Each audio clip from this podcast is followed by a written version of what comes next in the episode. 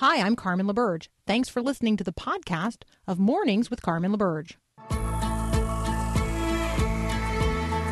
Inspiring you to bring God back into the conversation of the day. This is Mornings with Carmen LaBerge on Faith Radio.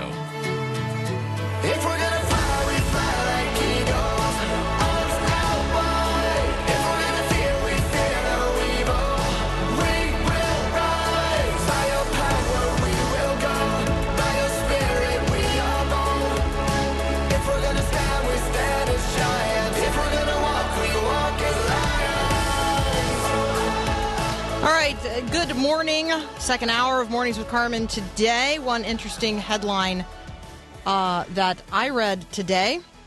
There have been no pedestrian deaths in New York City during the lockdown. And you say to yourself, well, who cares? Okay, so pedestrian deaths in New York City is is like a problematic thing. Um, pedestrians get hit frequently. If you've ever uh, walked the streets in any way, shape, or form in New York City, you know um, that you're just always right there on the edge of of life and death. Um, there have been no zero pedestrian deaths in New York City during um, during the shutdown. Now, why bring this up? Well, because uh, I think that there are opportunities for us to talk about um, ways in which people are going to be changed by this. Um, some people's lives preserved, uh, even though, yes, absolutely, other lives lost. Um, there are opportunities to to talk about some things, and I just I just want to encourage you to do that. Uh, and and maybe think about what it means to walk by faith and not by sight, but also alert and keeping watch. Right? Like I'm not trying to minimize, um, or I'm not trying to you know, whip out a Bible verse for everything, although I kind of like to do that. Uh, I do want us to think about um, where we walk, how we walk, how alert we are when we walk. Um, we have talked on occasion about the number of people who uh, who have been hit because they were walking and they had their phone and they were you know following directions on their phone as if uh, traffic uh, around them was not relevant to the walking directions they were following. So let's walk today in the spirit, but let's also walk on the sidewalk. There you go. So uh, I just thought it was an interesting headline. I thought I would bring it up to you. All right, un- because the other headlines are grim. Unemployment and economic reality. Uh, my guess is that you, or certainly someone that you know, is now among the unemployed in the United States of America. Roughly 27 million people have lost um, not only their jobs, but their job based health coverage since the virus uh, began shocking the economy now, uh, now, I don't know, a couple of months ago. So, why does that matter? Well, uh, it's not that just it's not just that people have lost their income; they lost their uh, employer health coverage, and their Cobra has either or is about to run out. And so, one of the things that is in the next round of stimulus that the Democrats are proposing is is a a maintenance of employer plans through Cobra, um, an option that you know is otherwise really expensive for people because you have to pay to continue your own coverage under Cobra, and so the government would be picking up that tab. So now this is you know obviously a long way from uh, from law, but it's a part of the proposal that the Dem that the Dems are putting forward right now. Um, all right, there is a new study by some academic researchers projecting that more than 100,000 small businesses have already closed permanently since late March, uh, and that at least 2% of all American small businesses uh, are now gone. And so it's important for us to talk about jobs that will not be returning and to talk about all of those small business owners who have not only shuttered their businesses, but uh, but now they they don't necessarily have a plan for what they're going to do in terms of their own recovery. Next up, Bill English from BibleandBusiness.com. We're going to talk about churches and business closing, uh, and we're going to talk about some lawsuits related to it. That's up next here on Mornings with Carmen.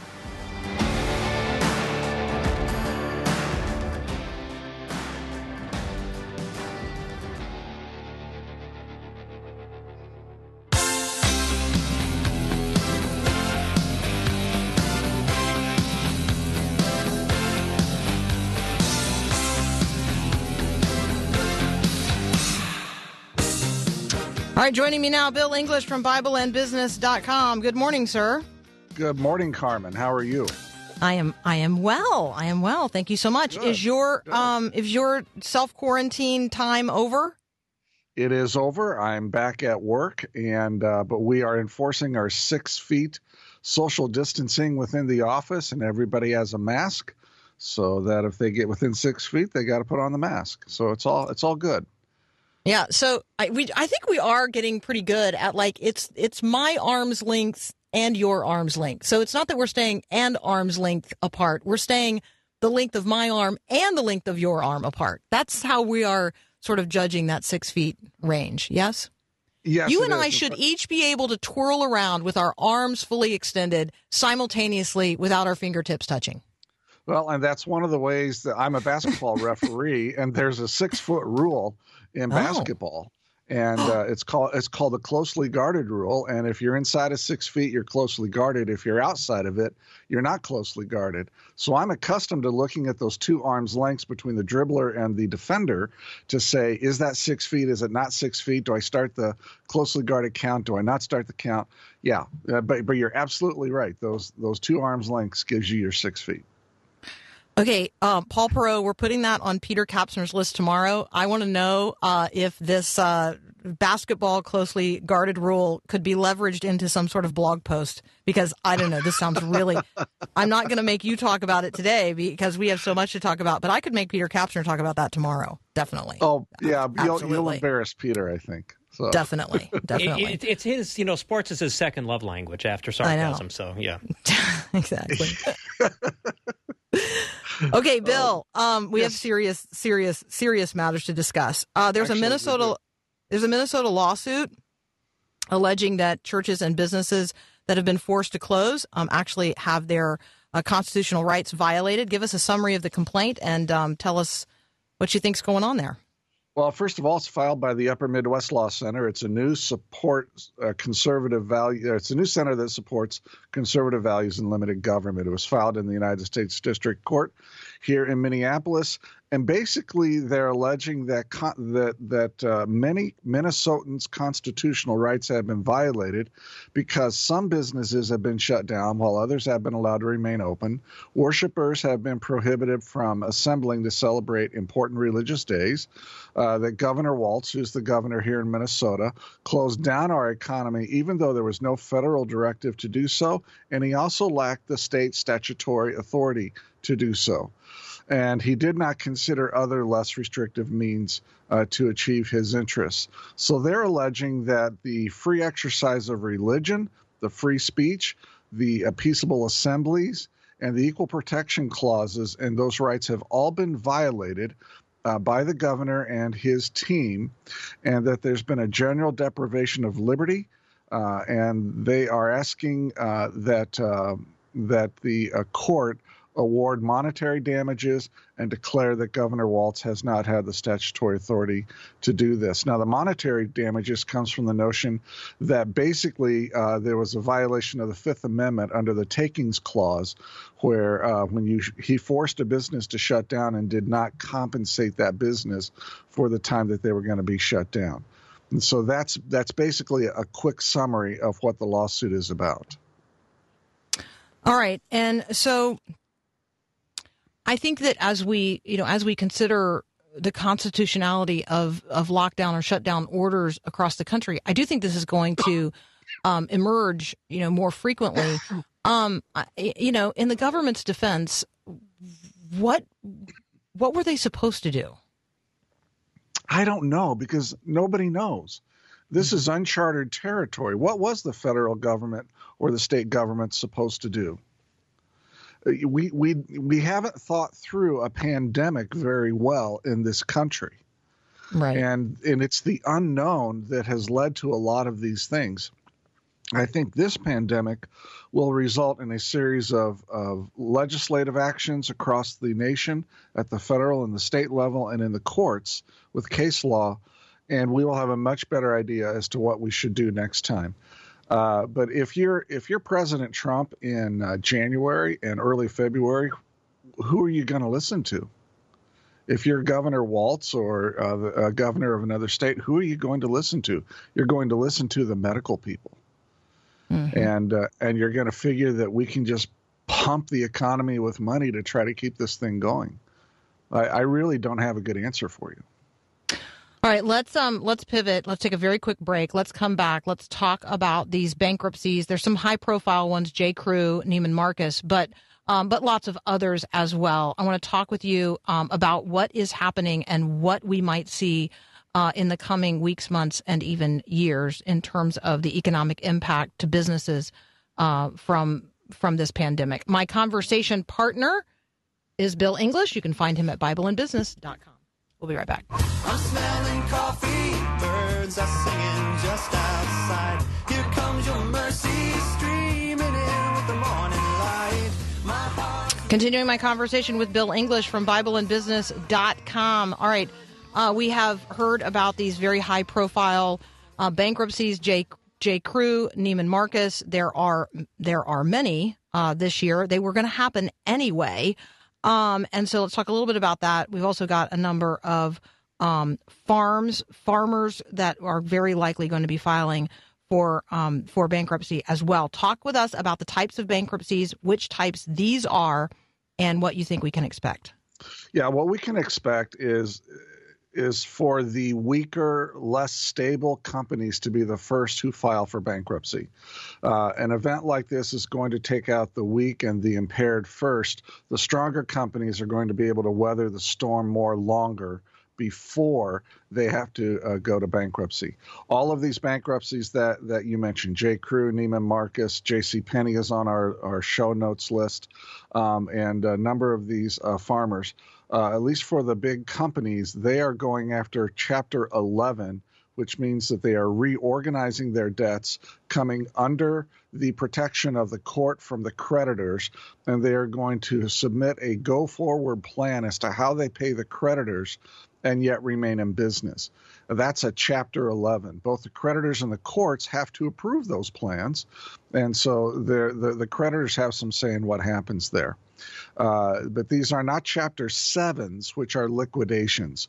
You're going to see a lot more liquidations with smaller businesses, and you're never really going to hear about it on the news because, well, they're small businesses. They don't employ 30 or 40 or 50,000 people. They employ 15 or 20 or 50 people. Uh, in terms of the um, the uh, farmers, they have their own code. Uh, it's Chapter 12 bankruptcies for family farmers. And I think this is going to likely push some of those who are highly leveraged with debt uh, into bankruptcy faster.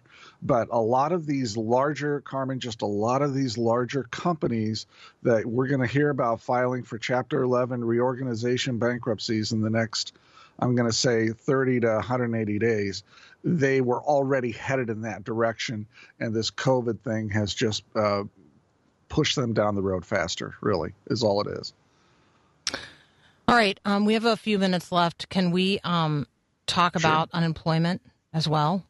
Um, the unemployment numbers that we are seeing, reading about, are staggering. Um, remind us sort of how the government measures unemployment and what you think maybe is, are the real numbers that we should be looking at. Yeah, actually, the the government, um, the the big number that came out this past week was the 14.7 percent that we shot up from 4.4 percent up to 14.7 percent unemployment in one month, and of course that's a dramatic increase. And the uh, news. Uh, got some nice ratings out of it, I think. Uh, but it was not unexpected. Everybody was expecting this to happen. That number is called the U3 unemployment number, which is really the total people who are unemployed as a percent of the civilian labor force.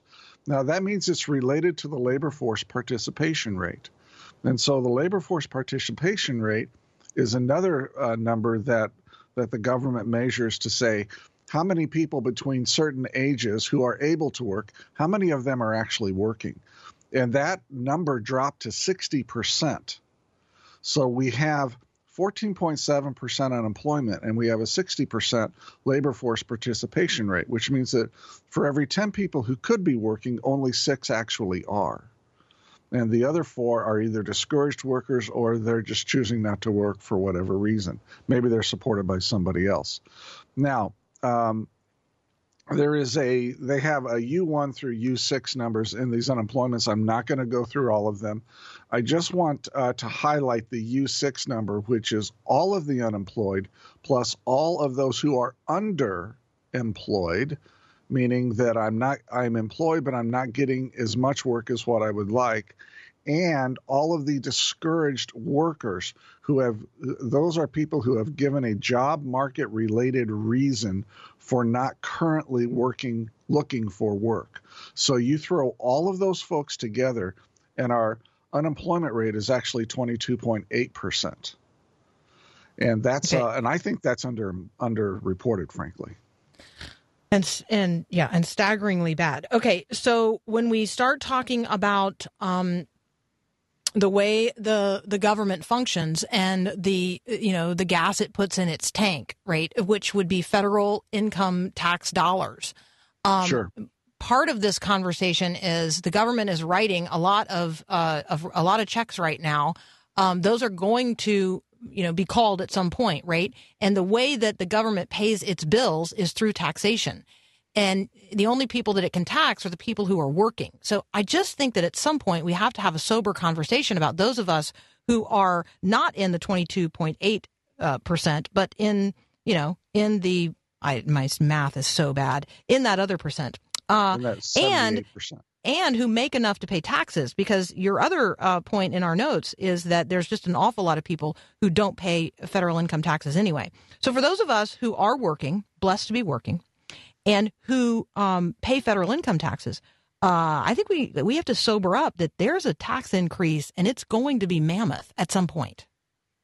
It is, uh, and and if it isn't on us, it's going to be on our children and our grandchildren. This debt isn't going to go away, and uh, I think we need. We have become so progressive in our tax system that really, from a from a federal tax perspective, income tax, not talking about states now, federal income tax perspective, less than three out of every ten people actually pay federal income taxes, and that's just not fair to those less than three. Everybody else ought to be participating. Even even if they only pay a dollar a year everybody ought to be participating in the federal um, income tax programs because everybody gets benefits from the federal government now there isn't a person alive here who doesn't get a benefit from the federal government and so everybody ought to be paying in it some way and you can't just keep taxing a fewer and fewer number of workers more and more uh, uh, taxes. You just can't keep raising the taxes on them. Eventually, they're going to leave, or eventually, you'll drain them of their wealth, and then there won't be any money for anybody. And I this this this idea of progressive taxation has gone too far.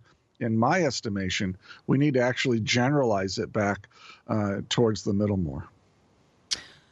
All right, Bill, you and I got to leave it right there. Thank you so much. That was a lot of ground to cover um, this morning. Thank you, thank you, thank you, um, as always, for joining us. We look forward to it each and every week. That's Bill English from BibleandBusiness.com. We got to take a quick break for Breakpoint.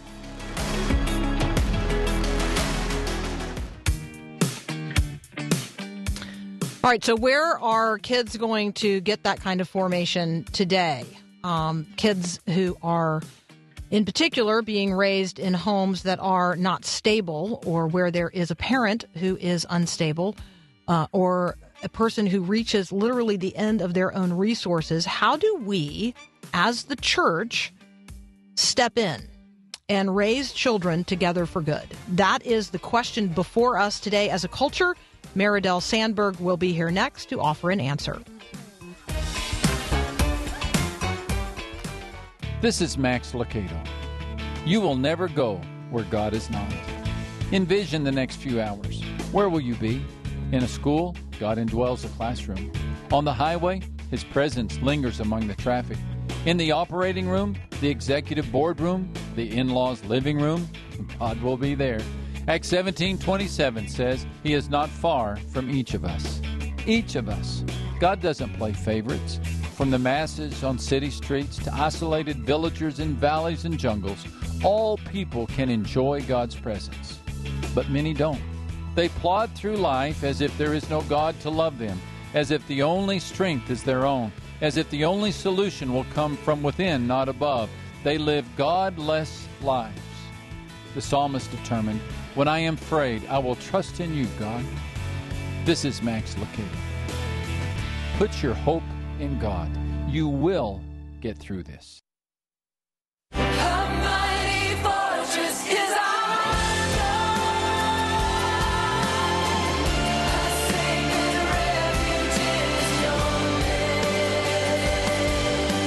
Maridel Sandberg joining me now. She's the president and executive director of Together for Good. You can find them online at tfgood.org. That's for Together for Good, tfgood.org. Maridel, welcome to Mornings with Carmen. Good morning, Carmen. Good to be with you. Well, it's wonderful to have you with us. So we have um, we have raised the alarm and concern here on the air uh, most just most recently in a conversation with Dr. Linda Mintle earlier this week about what we all suspect is going on um, inside these isolated homes across the country um, right now, where parents have, uh, particularly single parents, you know, have reached literally the end of their not only their financial resources, but sort of their personal and emotional resources to care well for their children. Tell us what you think is happening um, out there behind the closed doors as we uh, enter into yet another month of this social isolation. Yeah, we like to call it the hidden epidemic, Carmen. And we know that the CDC reports in general that the number one indicator in family systems of crisis and child maltreatment is social isolation. I'm alone, I'm afraid, and I just don't have enough resources. And in this case, I'm guessing you're right. They've lost their finances, but then also the emotional um, bandwidth to be able to parent their children well. Nobody wakes up in the morning, Carmen, and says, I'm going to beat my kid. Nobody wakes up in the morning and says, I'm just going to drink myself silly. Um, life happens, trauma happens, and we know that children are at risk, and especially so right now because there aren't other eyes and aren't other ears that might hear or see things that are happening to children. All right, and so there's going to be you know folks who are going to respond to this, and they're going to say, well, then um, the government ought to be doing its job better, right? The children's um, all of those children's service people need to get out there and they need to find those situations and cases and they need to intervene. Um, first of Yeah. all, why is that a bad answer to the question? And um, and what's the better answer? Yeah, so we know that historically speaking, the government did step in and decided that they would be the the determining factor of whether parents should parent or not, which we know is a safety protocol. But what we know now is that system is completely overwhelmed and will be even more so as we look at the days ahead. And unfortunately, that system is set up to only intervene after severe maltreatment, severe abuse has happened. So children are already harmed by the time that threshold is met. When ch- um, calls come into child protection, they're either screened into the system or screened out. And as we know, that that threshold continues to get higher and higher. So s- small things that we might have in the past considered abuse aren't necessarily um, given first shot. And so what we know is that many, many families, a majority of families, are screened out, which means they're not going to get the kind of attention, nor maybe should they. But we want to ask the question as a community of faith the system that's set up right now only intervenes by force um, to take children out of families' homes once severe harm has already been done to children. Together for Good asks the question why would the Church of Jesus Christ wait until children are already harmed before we step in? And we know that those families are experiencing that social isolation and they're afraid. And they're afraid to ask for help because if they do, you'll take my children away. Because that's the only system we know right now.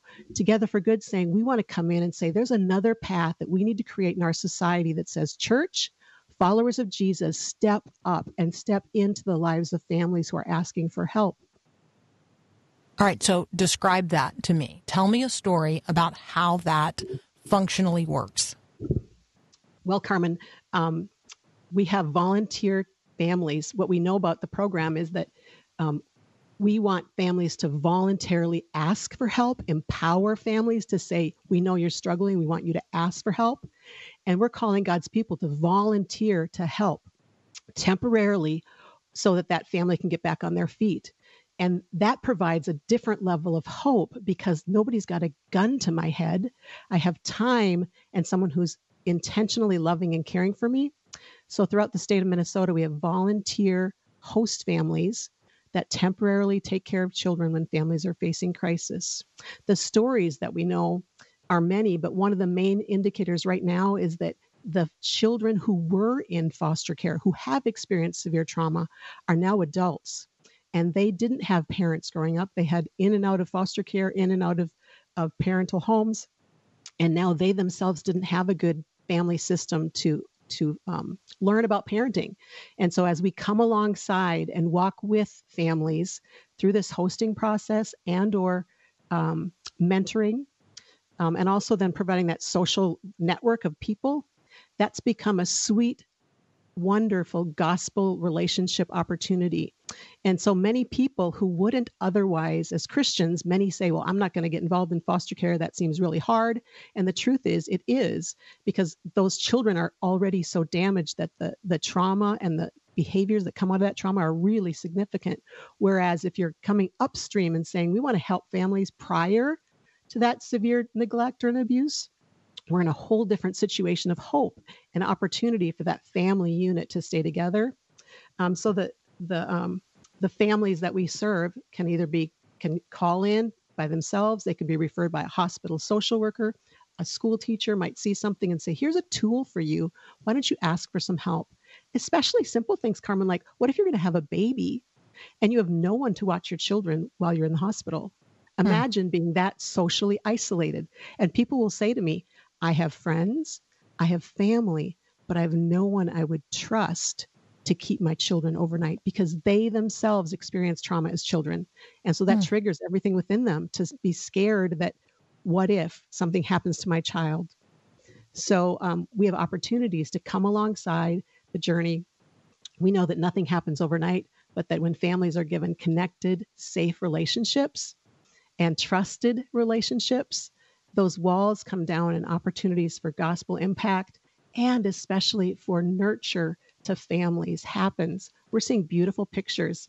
Um, just this week, we had a mom call who um, has two children. She herself was trafficked for three years, locked in a room. She has now is out of that story and trying to make a life for herself with two children. But she struggles with all of the PTSD, all of the trusting issues and physical issues. And so she struggles with things. And so our families come alongside her. Sometimes it means we take give her a weekend break. Sometimes it means that she just has a, a two hour break while she goes to her therapy appointment. Most recently, I visited with her and her car broke down and she was so discouraged. But it changed the game when she realized there were people out there actually advocating for her to say, here's a mom who deserves to have a break, deserves to have a car. And you know that um, many have said that the Church of Jesus Christ is the largest distribution network on planet Earth. So, what does it look like to not only come alongside relationally, but with resources as well? You know, people who can donate that car, people who can donate those diapers to make her life a little easier. I'm talking with Maridel Sandberg. Uh, we are talking about, well, we aren't just talking about Together for Good, but that's the specific place that you can go to get more information, resourcing, um, and to connect with the ministry, tfgood.org. We're really talking about an overwhelming need in our culture and the opportunity that the church now has um, to press in to this most critical issue. If you want to change the future, if you want a harvest of righteousness in the future in our country, then intervening now in the lives of children and families who are vulnerable, at risk, and stressed to the point of breaking, now is the time to uh, to step forward and be God's people in in the midst of this particular um, opportunity and conversation. These are already things that you as a Christian family are skilled in doing, um, and they are uh, and they are skills that others need, and they're gifts of grace that others need as well. So we're going to continue this conversation in just a moment. Together.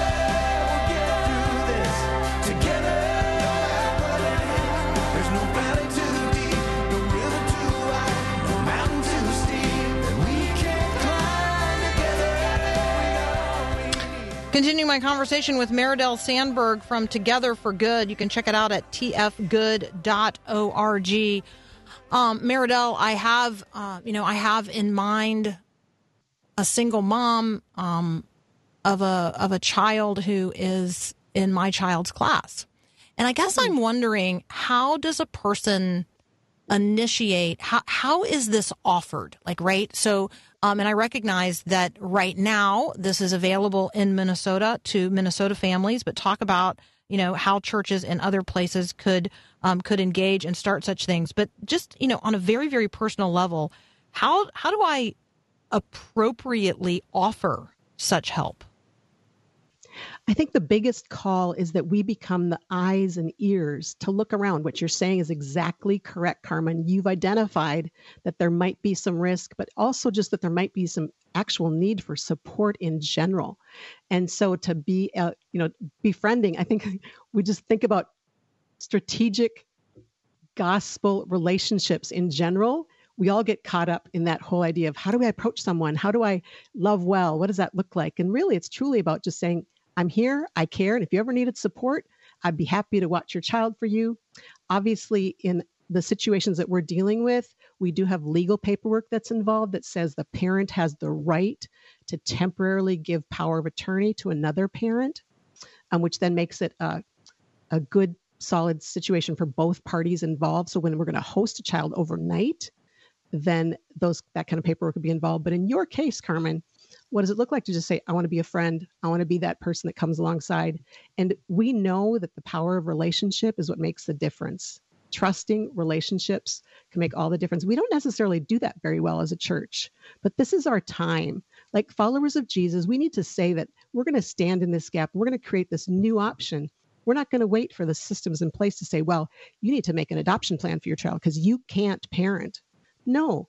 What is the opportunities before us to say, I'm going to come alongside and yep, you didn't have the luxury of two parents in your home that nurtured you and helped you, but I can come alongside and help that family. So it might be as simple as we're going to the zoo today and do you want to come with?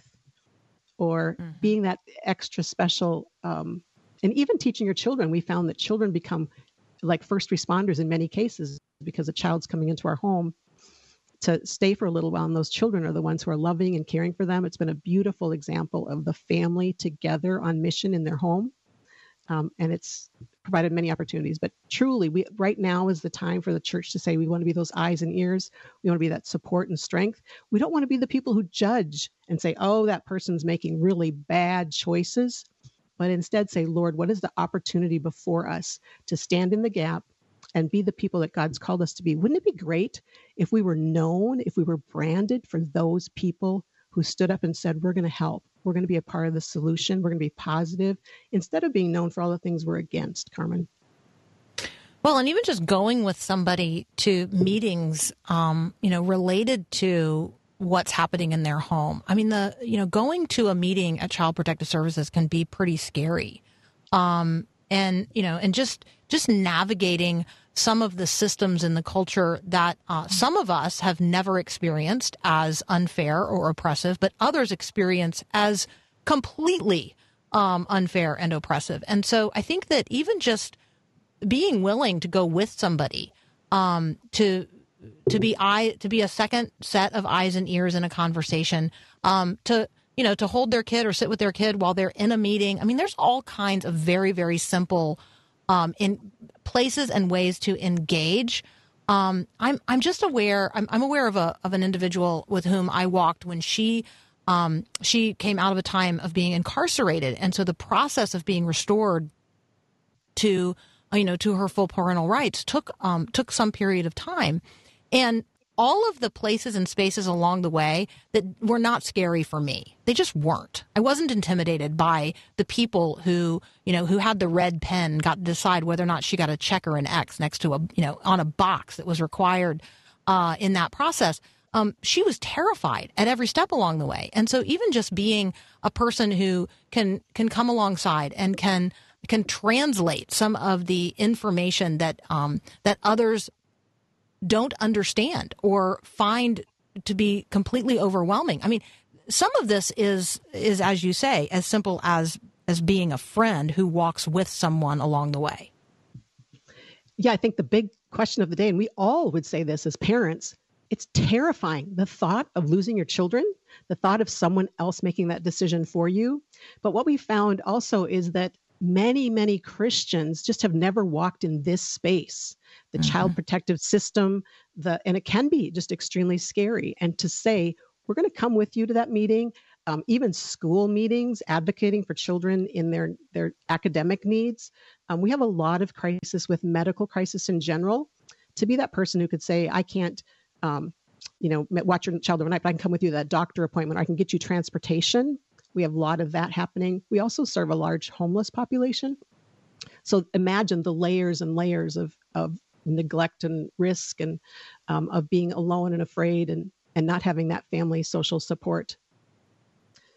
Yeah, and right now, um, I'm just aware that there are, you know, there are people who finally got back on their feet um, after, you know, after some series of events in their life, and they they were just now at the place where you know they they're finally in an apartment with their kids, and then now they have lost their hourly job, um, and they are suddenly in a crisis again of returning to uh, you know a situation of being homeless or without the resources uh, that are sufficient for the raising of a child. And so you know let's just be people who press into this. Let's not wait until you know the bottom collapses in our community um, for our neighbors who have kids. Let's step up. We are the church we are big um, and we are capable we are blessed um, and we are able and so Maridel maybe just issue the call right now to our brothers and sisters in christ to press into this, what might be a first step?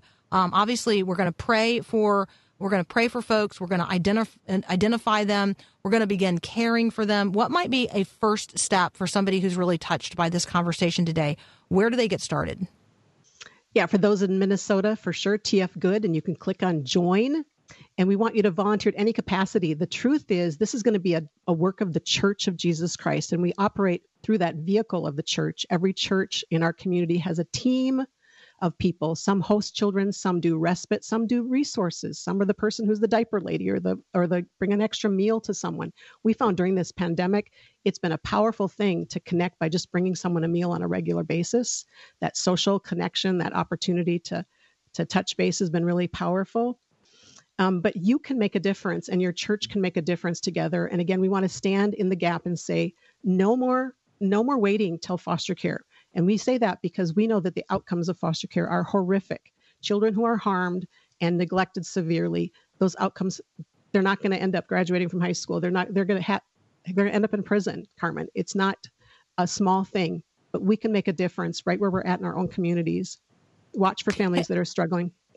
Um, I know we're out of time, Maridel, but um, I, I am sure that schools are doing food distribution in your communities in the same way they're doing food distribution in our community.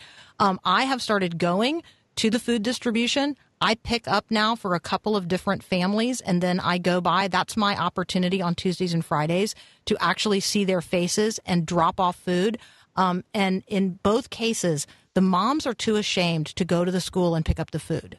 And I'm like, I don't experience any shame in that. I'm I'm going to go and I'm going to get the food and I'm going to bring it to your house. And so, um, let me just say to people, you don't have to wait for somebody to organize this. If you know there's a family in need down the street, go to your local school, pick up food at a food distribution, and drop it off. Like it's this is that simple right now in terms of engaging our neighbors in need and using the resources that are already available. It costs me nothing. It costs me nothing but about an hour on Tuesday and Friday to do that. So let me just encourage you find a way right now to strategically engage. Maridel, uh, again, thank you so very much. If you are in Minnesota, you can engage at tfgood.org. If you're not in Minnesota, you can visit that same website for more information about starting this in your own state. Maridel, thank you so much.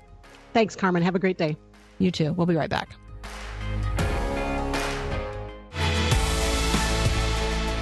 Alrighty, we are literally out of time for today. I don't know. I seem to run over um, my opportunity to talk with you at the close of the hour, but I got to talk with you all all hour long. So thank you so much. Blessings upon you. Reach out to us at myfaithradio.com. Share today's show with someone new, and have a great day. And God bless. Thanks for listening to this podcast of Mornings with Carmen LaBerge from Faith Radio. If you haven't, you can subscribe to automatically receive the podcast through iTunes or the Google Play Music app. That way, you never miss an episode. It's also available anytime at myfaithradio.com.